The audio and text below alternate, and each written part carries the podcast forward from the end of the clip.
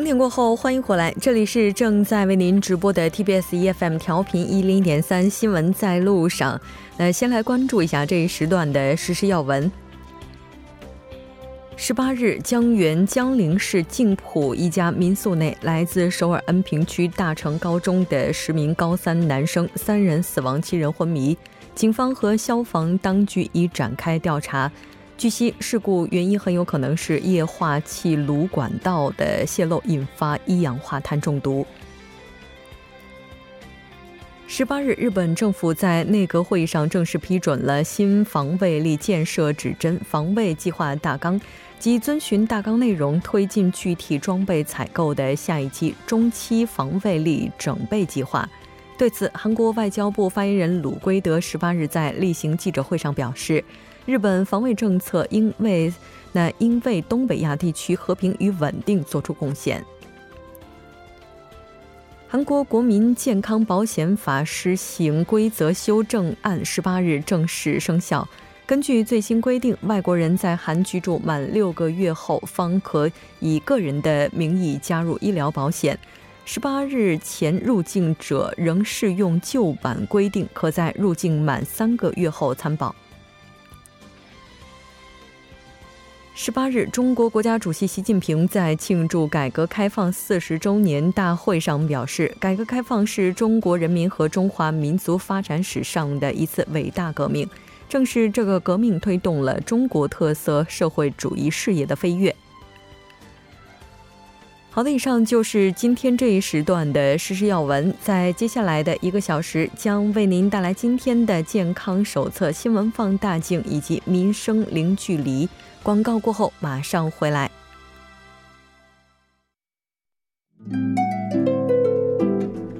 关注健康，引领快乐，倡导健康新生活。健康手册。关注健康，引领快乐。接下来马上要请出我们今天的嘉宾欣杰，欣杰你好。主持人您好，非常高兴和您一起来了解本周的健康手册。那今天您带来的主题是什么呢？今天呢，我要给听众朋友们讲一下这个走路的这个话题。嗯，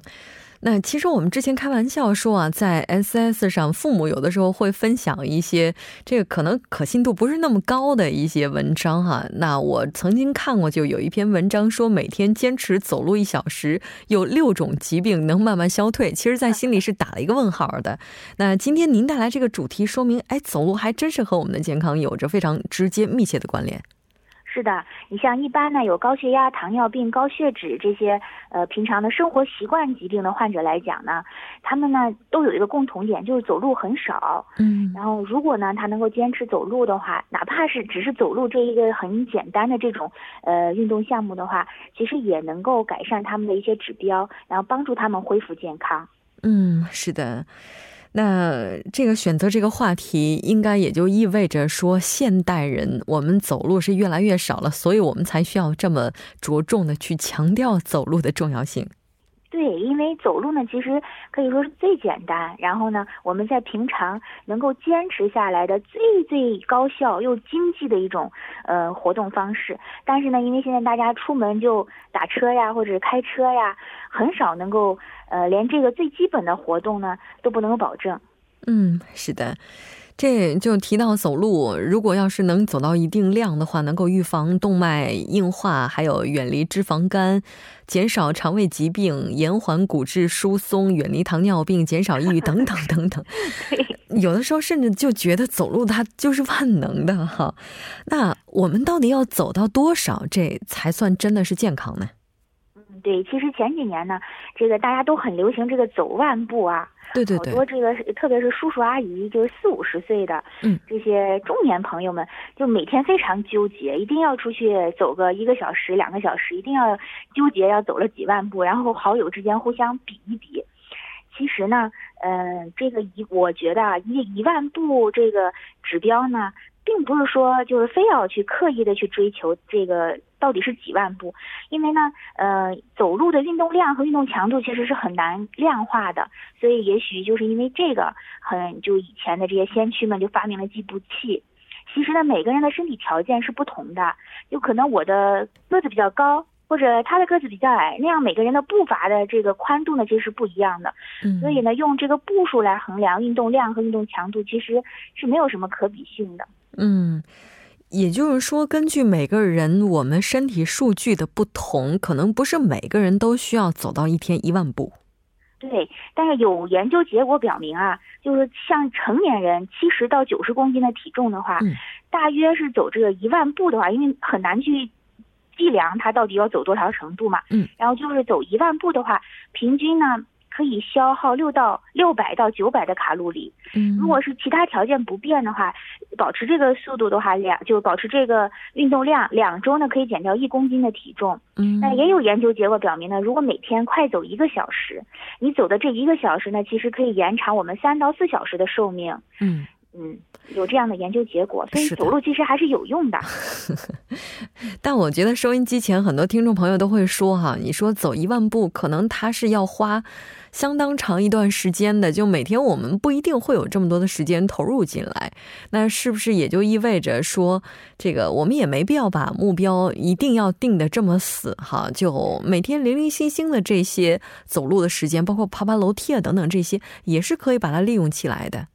是的，就是要看我们从哪一个角度去想。就如果我们是从这个一一天的活动量来考虑的话，其实呢，你比如上下楼梯啊，就是不要坐电梯，而是要走路的话，或者是这个吃完饭以后呢，出去散个步。嗯，走一走，这些零零散散的活动量加在一起，其实呢，呃，等于我们这一整天的这个运动运这个活动的量。如果活动量增加了的话，其实体内的这些我们吃的东西带来的这些能量，也是会慢慢的这个它的消耗量也是会增加的。所以说呢，不光是说要有规律的去运动，就这些零零散散的时间，如果我们可以运就利用起来，走一走路呀。散散步啊，其实也是对身体有好处的。但是呢，如果是比较有目标性的，比如说特我要管理我的腹部肥胖，或者要管理我的血压、血糖和血脂，那如果是这样的话呢，呃，这些零零散散的这些走路啊，或者是呃遛弯啊，其实呢，它是目的性比较差。那这种时候呢，我们其实，呃，像在我们体检中心的话，会建议成年人每周呢要进行五天以上的有氧运动。嗯，如果实在是没有条件的话，那每天哪怕坚持三十分钟以上的快走，中等强度，就是呃微喘，我走一走，跟旁边人说话呢，有点喘不上来气，或者没有办法呢连续的唱歌。然后呢，出微汗为止，这样的话其实是有运动效果的。嗯，呃，如果呢要想把指标改改的更好的话，那就稍微再增加一点这样的运动量，其实就可以达到这个嗯我们自己想要管理的目的。对，可能说起来是比较容易的，就尽可能的去走路，但其实对于很多上班族朋友而言，这件事情本身就是非常难的。对，特别是你像，呃，现在呢又天气特别冷，出门呢就想要打车，或者出门就想坐私家车，对，然后呢坐公交车呢又觉得不方便，很挤。但是我们呢可以这样子，你比如说呢，像我们在等车的时候，你不要在那里死呆呆的站 在原地嘛，可以来回的走。是。然后呢下车的时候呢，如果天气不是特别冷的话，雾霾又很很呃不是特别严重的话，可以提前一站下车，走一站路。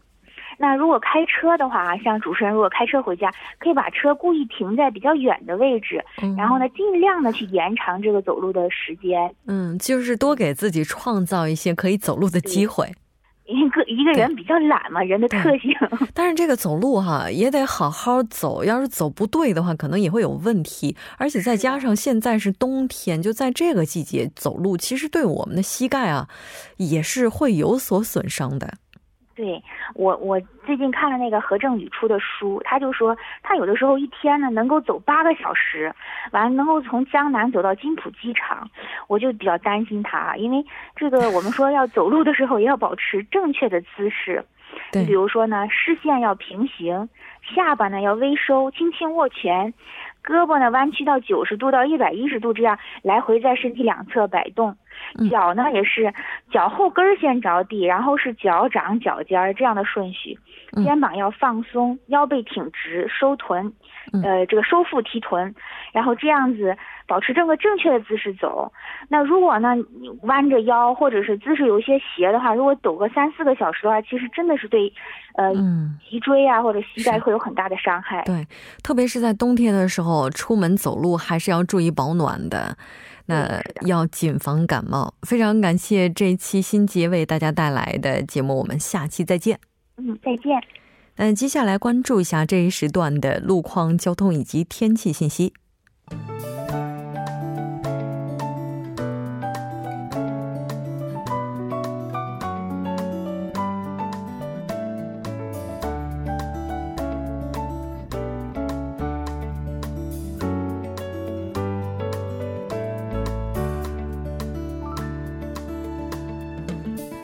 晚七点十三分，依然受程琛为您带来这一时段的路况和天气播报。继续来关注目前时段首尔市的实时路况。第一条消息来自奥林匹克大路金浦方向嘉阳大桥至棒花大桥这一路段，刚刚呢发生在该路段四车道上的交通事故，目前相关人员已经将事故车辆移至应急车道上进行处理，还望后续车辆保持安全车距，小心驾驶。还是在奥林匹克大路河南方向千户大桥至延寺大桥这一路段，目前呢，在该路段的四车道上发生了一起交通事故，受事故影响，四车道暂时不便通行，还望途经的车主们参考相应路段，提前变道行驶。好的，继续来关注天气。今天全国多数地区呢，继续维持着回温的模式，一直到本周的后期为主。为止，各地区的偏暖格局将会维持，气温不会出现明显的波动。在未来三天时间里，内陆地区的霾天气再度发展。明天中西部内陆地区呢将会出现轻度到中度的雾霾天气。下周开始，新一轮的冷空气将会抵达韩国。伴随着冷空气的到来呢，上述地区的雾霾天气将会自北向南的逐渐消散。好，我们来看城市天气预报：首尔多云转晴，一度到六度。好的，以上就是这一时段的天气与路况信息。我们稍后再见。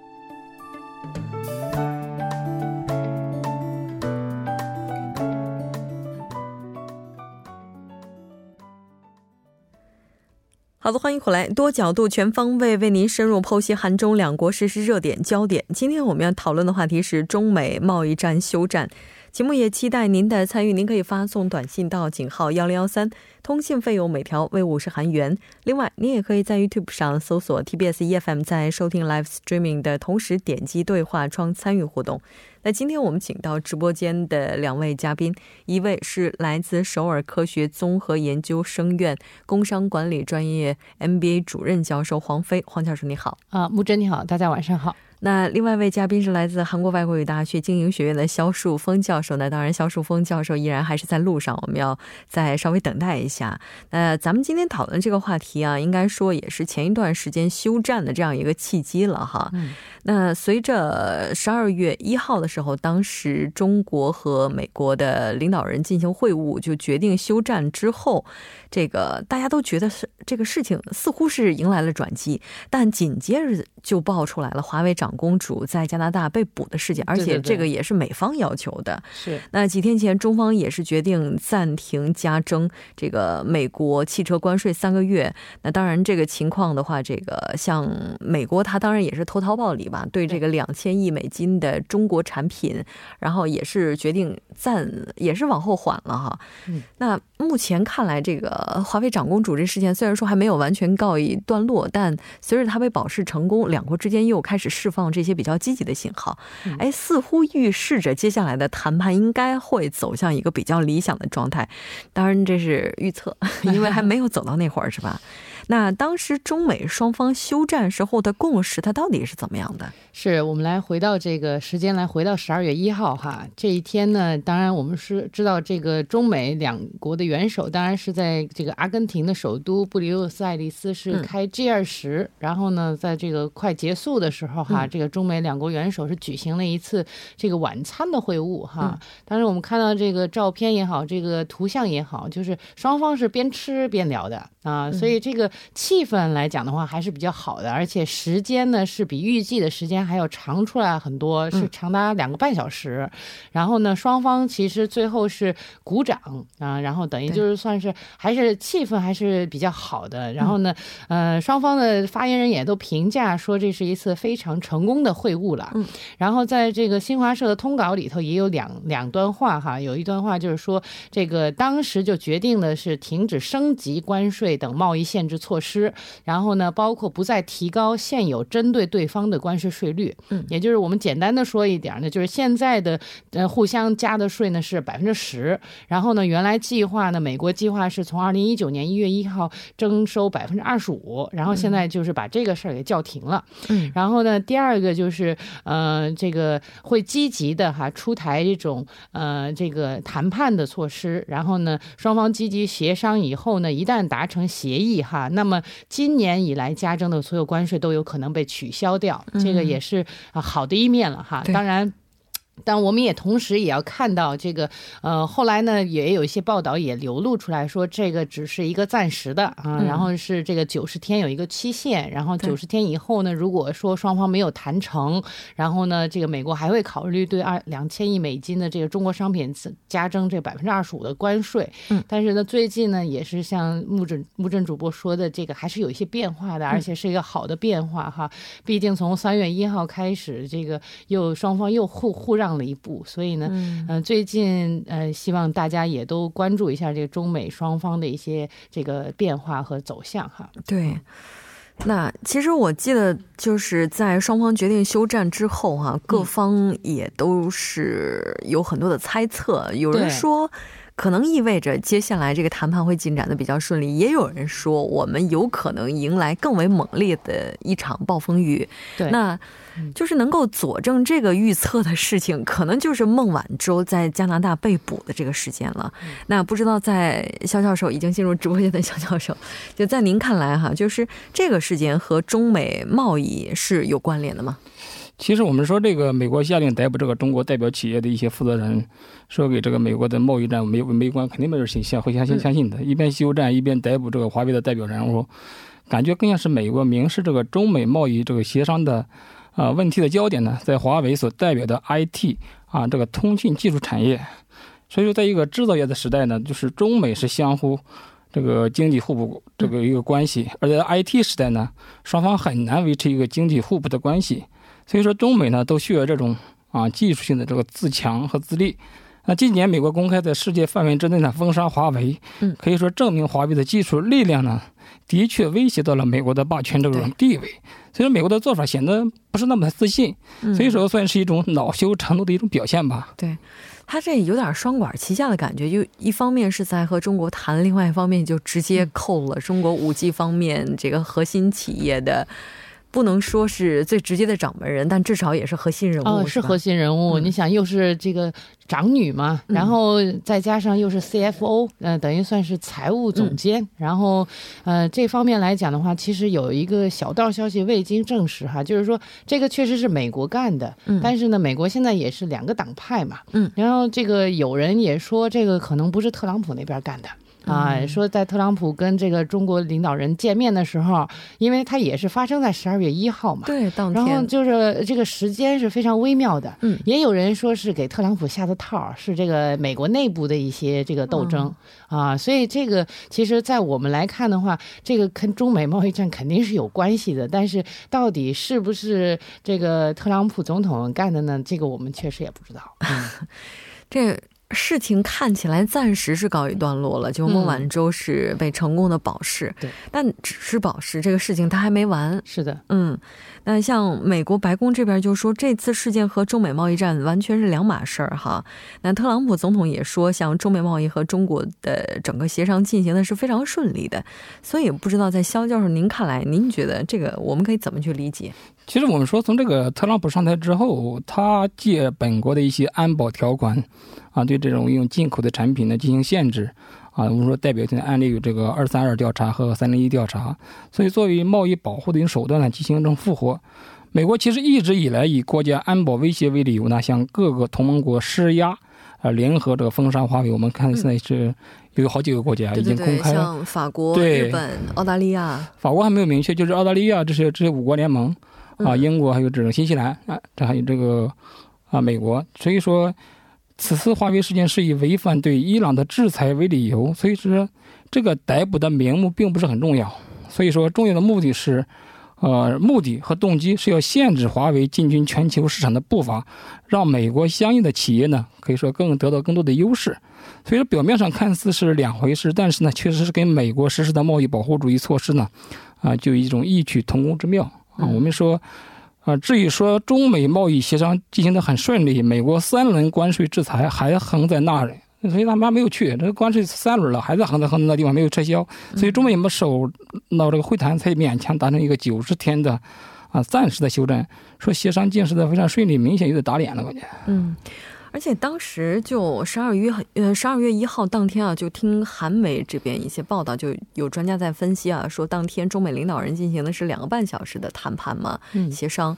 这个对外的时候，就双方就是说我们谈判进行的很顺利，但韩国这边专家也说，正是因为谈判的很艰难，所以才谈了这么长时间。因为也加上吃饭呀，你知道我们中国人吃饭三个五个小时都是很正常的。嗯，这个这个可能就是各方都有各方的说辞的一个问题了。但中美之间在贸易问题上确实存在着很多分分歧，这也是事实哈。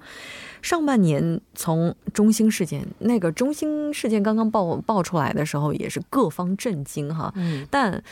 这个似乎大家也觉得嗯差不多了，因为他之前就嗯一直没有就大手笔的去出手。那但是可能很多人没有想到的是，就是他这次会从中兴先出手，就所以华为这次的事件的话，似乎在大家看来。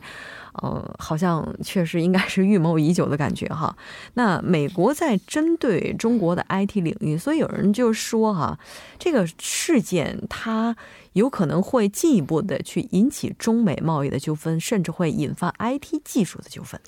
啊，这个方面呢，我希望这个大家在这个中美之间的关系哈，尽管中美建交以后呢，其实关系一直都不差，而且呢，中美作为两个大国来讲的话，之间的互补性还是比较强的。但实际上进入二十一世纪以后哈，就我去查了一下资料，就从二零零三年开始，其实美国公司就已经起诉中国华为公司。的一些，就比如说像美国分公司，然后呢，就是关于知识产权方面的一些问题，然后就已经开始打官司了。就是说，在 IT 这个领域，其实呃，对于一个知识产权到底归谁这个问题打官司，你像苹果跟三星也是一直在打官司，这个是比较稀松平常的。作为一个跨国的一个公司，作为一个 IT 公司，它要在全世界去发展它业务的时候，肯定会遇到这种敏感的问题，然后要追溯到这个法律的这个解决方案哈。然后，像最近为什么说这个对于美国来讲的话，他觉得这个中国的这个，尤其是在 IT 方面的崛起哈，尤其是提到的这两家公司，为什么对他感觉到是有深刻的威胁哈？就是他会觉得有点惧怕呢？就是。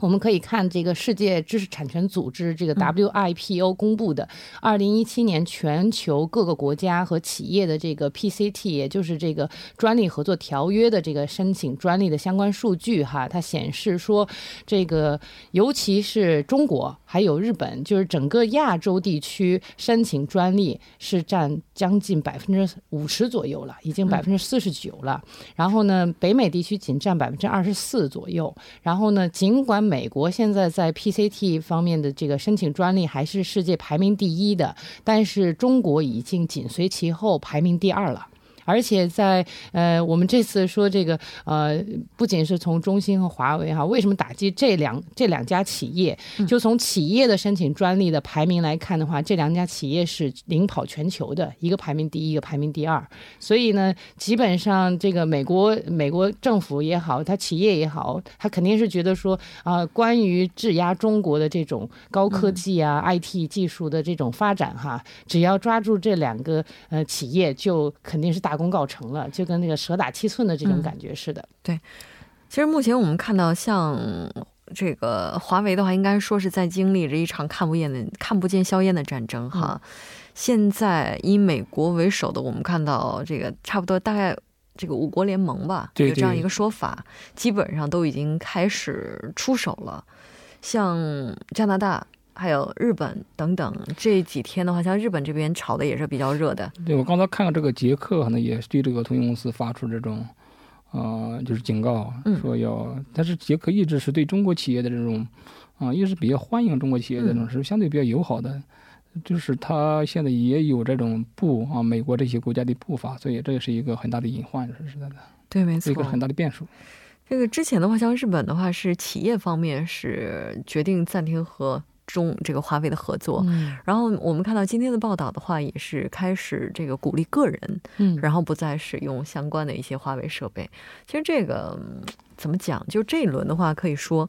风刮的特别的烈哈。然后，那在教授您看来，这股风是比我们预期的来的早呢，还是晚呢？关键是这个问题，现在是是一个五 G 的这种合作，比如说。和美国，比如说美国可能如果是对一个他的盟国施压的话，这个盟国可能很难那个那个那抗得住美国的压力。嗯，所以说那个遵从美国的这种。啊，命令可以 不是不是命令，就是这种这种建议的，像这个可能性比较大一些。但是问题是，华为无论是在技术方面，还是在它的成本方面，嗯，都是这个非常有这种技术优势。而且美前段时间有英国的一个通信公司的这种高管说，现在全球五 G 领域真正的纯五 G 设备只有华为一家，其他公司都在追赶，但是目前还没有达这种啊五 G 的水平。所以说，未来这种技术的竞争还是最重要的。对我们来稍事休息半点过后，继续讨论今天的话题。